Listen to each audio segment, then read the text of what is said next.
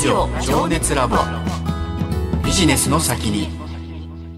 改めまして八木ひとみです。花王株式会社 DX 戦略推進センター名前修一です。ラジオ情熱ラボビジネスの先に。今回のテーマは？存在意義の確立。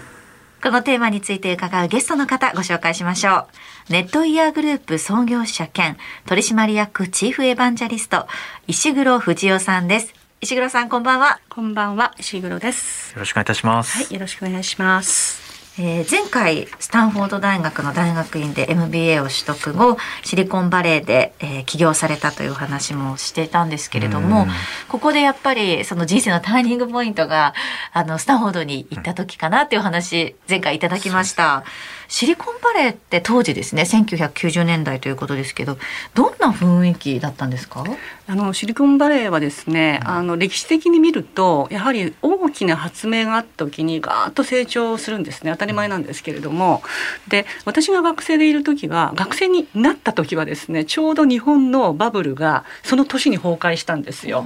うん。でその2年間はまだ向こうもねちょっと発明がなくって結構停滞してたんですね。でシリコンバレーあのベンチャーキャピタルが多いんですけれども、いわゆる投資の方ですよね、はいはい。スタートアップに投資をするベンチャーキャピタルが多いんですけど彼らも割と苦労してた時期。ところが私が卒業する94年っていうのがほぼインターネットの商用化の年なんですね。ん。ヤフーができ、そういう新しいスタートアップがバンバンできてきた年なんですね。ですからもう卒業と同時に大盛り上がり、うん。バブル再来。うんあの幸いバブルからバブルにホッピングしてる。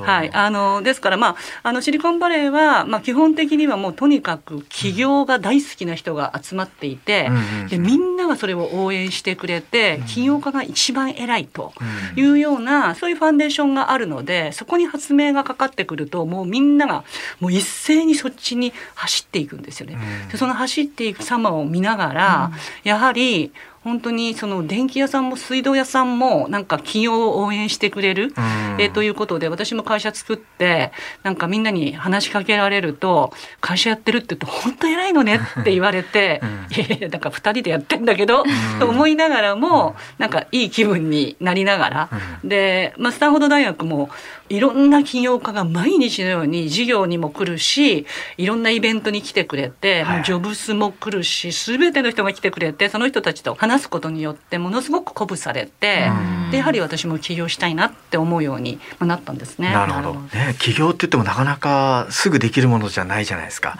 最初にやっぱりその、なんだろうな、これはやんなきゃいけないとかね、そういうものってありました？あのまあ、企業にもいろんなタイプがあるので、まあ、はいネットイヤーグループの場合は、まあ、将来 IPO を目指すっていう時で,、はいで私がその卒業してその起業したものは、まあ、自分のコンサルティング会社ですから、うんあのある程度硬いものなんですよね。でですからまあそのタイプがあるのでこの気をつけることっていうのは全然その企業のタイプによってこう違うと思いますけれども、ええ。まあ、常にリスクは伴いますよね。そうですよね。でそれをまあ基本的には自分でアセスすることかなというふうに思います。その自分のことの自分のやりたいこととかっていうのを徹底的に考える際に次にやりたいことにどんなリスクがあるかっていうことは考えます。うんでシリコンバレーはその失敗を許すとかね、はいその失敗は学習であるっていうことがもう徹底的にみんな頭の中に入ってるんですね。うんでそうは言ってもじゃあ最初に始める時にどんな成功のオポチュニティがあるのかどんなリスクがあるのかっていうことをきちんと考えてないと、ああこんなことがあったんだしまったって思ったら辛いじゃないですか。うんだからそれは徹底的に考える方がいいと思っていて、うんでその固い企業みたいなものとかその IP を目指すとか、っていうことで全く違うので、うんそういうこう違うことをきちんと考えるっていうのが必要だと思いますけどねな。るほど。すごい大失敗したなんか想定外のリスクとかってあったりしたんですか？それはもちろんもうあの実は考えても考えてもうん。絶対、だってほとんどのスタートアップが失敗するわけですから、シリコンバレーでもね成功の確率ってとっても少ないんですよ。うん。まあ、なんか数パーセントっていう感じじゃないですかね、うん。数パーセントのが、まあ、今の GAFAM みたいに大きくなるので投資家はある程度のリターンがあるんですけど、ほとんどが失敗していく中であの当然ああここが違ってたっていうのは必ずあります。なるほどはい。その時には石黒さんどうしたんですか？あの何クソって思ってやった、はい、まあ、何クソはすごく思いますね。あの、うんまあ、修正可能なリスクであるうちに、うん。私はあの企業経営者としてすごく気をつけていることは常にそのスタートアップの時期だけじゃなくってリスクを考えるんですよ。うん。これなぜかっていうとあのほとんどの企業がそのスタッフ全員の人が大体目標設定って前向きな目標設定なんですよね。はい。営業だと1億やったら今度3億できるとかうん。常に前に前に行くじゃないですか、うん。そうすると会社の中でリスクを考えてる人っていないんですよ。うん。まあ、リスク管理部とかコンプラとかあるんですけどそれはまあある特殊なリスクを考えてるわけで事業をやってる上でどんなリスクがあるかっていうことはあまりみんな考えずに走るんですよね。はい。でそれはリスクは考えることは私は経営者の役目だと思ってるのでこここのまま走ってったら、はい。とんでもない間違いが起こったら、うん。まあ、どうしようっていうことは常に考えてます。うん。なるほどね。結構リスク考えると後後ろ向きっていうかですね。あの前に進まないケースもあるんですけどその辺のなんだろうバランスっていうかそれはだからみんなを反対に前に進めさせるために、はい。このリスクが起こらないようにするうんのは自分の責任だと思う。でそれは反対にみんなを前に進ませることになると思います。なるほどねセーフティーネットの役割そうですねとしてということですようんねや。っぱりメンバー持つとねかなりリーダーシップってすごく重要じゃないですか。でリーダーシップを取るためにこうなんだろうなこれは大事だよっていうところはあります？リーダーシップはね非常に難しいんですけれども私はどちらかっていうとそんなあのこうやって喋ってるとなんかすごいなんかイケイケみたいな 人に思いがちで皆さんもなんか外から見ると顔つきもあるのでなんかきついとかお高く泊まってるとかお金がかかりそうとか思われるんですけれども むしろお金払うからみたいな。いやでも全然正反対なんですね。うん。で割とまあそのすごい気さくなあと自分では思ってるしみんなもすごく仲良くそのタメ口で仲良くしてくれるし、うん。でどっちかっていうと助けられる「うん。いや藤尾大丈夫なんだろうか」って言って助けとけみたいなところが、まあ、会社の中ではありますね。であんまりそのなんていうんですかねあの女性のリーダーシップと男性のリーダーシップを私分けて考える必要はないと思ってるんですけれども、はい。えどちらかっていうと本当に戦国武将みたいな感じではなくって結構みんなのこと聞いてこれでみんなハッピーになるのかなとか思いながらあの本当にその決断する時にリスクも考えるしみんながこれをやった結果本当にハッピーになるんだろうかって人が喜んでくれると嬉しいなとか、まあ、思いながら決断をしていくので割とあれですかねこう割と民主主義的な感じだと自分では思います。あそうなんですね普段からその組織の方とのコミュニケーションはやっぱ欠かさない部分があるってことですか？難しいですけどね、その大きくなってくると、その私が話したいので例えばそのランチミーティングだとか入ってくれた人にこうランチミーティングしてくれてわーっと喋って「いや吉村さん喋りやすいから」って言っても次の日からなかなか喋りにくくうんポジションがゆえになっちゃったりするのでそこは本当に意識して話すようにはしてます。うんなるほど。なかなかねいろいろお話聞いてて大変興味深い部分ではありますけれども。うんなんかでもその常に新しいことをトップランナーとして最前線でやってこられたイメージがあるんですけれどもそのパワーの源っていうのはどういったところから来るんでしょうか？そんなに あの朝起きてあのストレッチやってあの筋トレやって さあ一日始めるかみたいな感じなんですけれどもあのやはり自分自身で変わらなくちゃいけないっていうことは常に意識はしていて、うん。あのやっぱりテクノロジーの世界ですからええ。もうどんどんどんどん変わっていくんですよね。で自分がやっぱり最先端のうん。あの知識を身につけていたりそのテクノロジーを理解してそれをビジネスに、まあ、応用していくっていうことができなければ会社も死んじゃうし、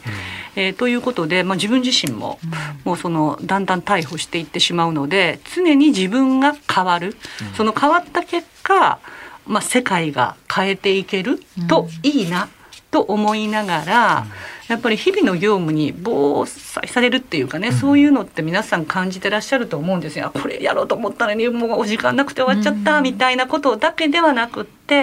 まあ、新しい技術に対してのコミュニティに入ってみるとか、まあ、恥ずかしがらずに「いやわかんないんだけど教えて」みたいなことを言ってみるとか、うん。っていうようななんか態度がこう必要かなと特にこの世界は思いますね。なるほど。さっきあの毎朝ストレッチと筋トレするって言ってたじゃないですか。なんか毎日その続けてることとかねなんかそのその辺ってあるんですか？あの、まあ、朝本当に起きてあのそういうことをやるとか、はい。で朝ごはんちゃんと食べるとか、うん。えーぐらいですけどあとは、まあ、ゲーム好きなのでゲームやるとか、えー、ゲームされるんですか？大好き。意外ね。えー、ちょっとそのあたりの話始めたらちょっと時間がなくなってしまうのであれですけれども。はいでもね日本でも起業する人増えてきていますけれども、はい。なかなかさっきあの石黒さんがおっしゃってたような1990年代のそのシリコンバレーの雰囲気まではまだちょっと行ってないよなっていうところがあると思うんですよね。今ちょっとこれから起業しようと思ってらっしゃる方とかにアドバイスとあと日本もうちょっとこう変わったらいいのになっていうような、はい。そういったこう考えてらっしゃる課題感っていうのはありますか、うん、あのまあでもあのかなり以前と比べてうん。企業熱っていうのは盛んになってきたし、ん。それを支える、まあ、ベンチャーキャピタルをはじめとする投資の方も盛り上がってきたと思います。うん。まあ、とはいえねアメリカ本当先行ってますから、うん。まあ、大体その投資の総額でも大体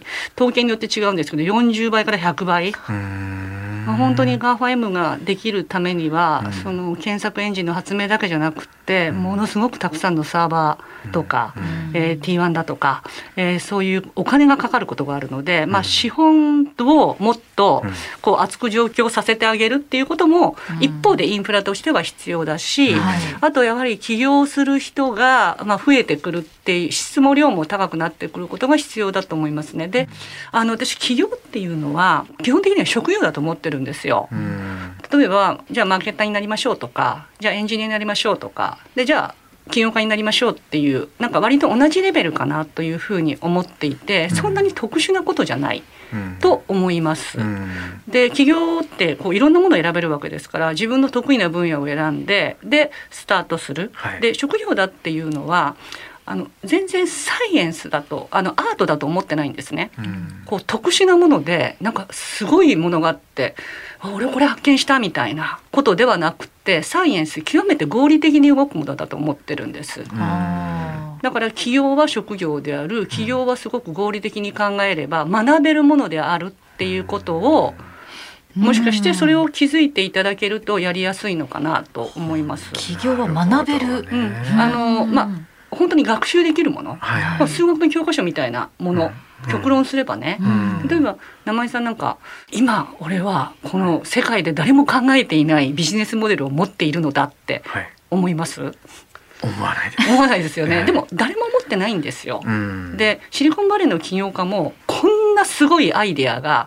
あるって思った時にはみんな考えてるんです、うん。でそうするとなんか3社ぐらいでスタートでしょ？フェイスブックがあった時もマイスペースとかあったし、はい。同じようなものがあるんですよ、うん。でなぜ一社だけがこう大きく伸びるかっていうとやり方が良かったんですよ。やり方って学べるんですよ。うんうんというふうに考えればあんまり企業ってうん。そのリスクがすごいものじゃなくって。うん。でまあ資本的にもアメリカ流のいろんな資本調達の仕方もこうできるようになってきたし、うん。そのやり方っていうのも学ぶことができるように。皆さん MBA の学んでらっしゃるけれどそれもやっぱりその一つですよね。うん。でそういうことがあればその企業のハードルは下がると思うし、より学べば良いということを思うので、うんあまり特殊なことだと思わずにチャレンジはしてほしいかなと思います。身近になることが大事なのかもしれあそれはねすね。すごいそういう感覚はあると思います。うん。いやあの子もやってるから隣の子やってるから僕もできるねみたいなのは必要ですよね。なるほどね。ね今日の話聞いてねうん。なんか企業に対する考え方はねちょっと変わりましたよね。ねぜひ。もう最後に石黒さんが今最も情熱を注いでいることこれを最後に伺って、えー終わりにしたいと思うんですが何でしょうか？えー情熱はね、あのやはりネットイヤーグループをもっとこの先にっていうのと自分ももっと先にってちょっと新しい潮流が出てきているので、えー今年かなりいろんなビジネスモデルが出てくる、こうやはりテクノロジーによって、えー、と世界を変えていくっていう、まあ、一端をね担いたいと思うので、えーそれにまあフォーカスをして、えーそれを学びみんなと話し新しいものを作っていくっていうことを漠然として今思ってで実際にまあそういう行動をしてます。名前さん今までのお話を伺っていかがでしたか、うんそうですね。やっぱり石黒さんのその問題発見力、まあ、これがすごい優れてると思うんですよね。でそれをまあデジタルで解決されて企業に結びつけていると。でその後押しになる環境に自ら飛び込んでるんだなと、そういうふうに思いました。ネットイヤーグループ創業者兼取締役チーフエヴァンジェリスト石黒藤夫さんに2週にわたってお話を伺いました。石黒さんありがとうございました、はいどうもありがとうございました。ありがとうございまし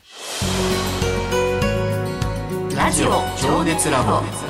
ビジネスの先に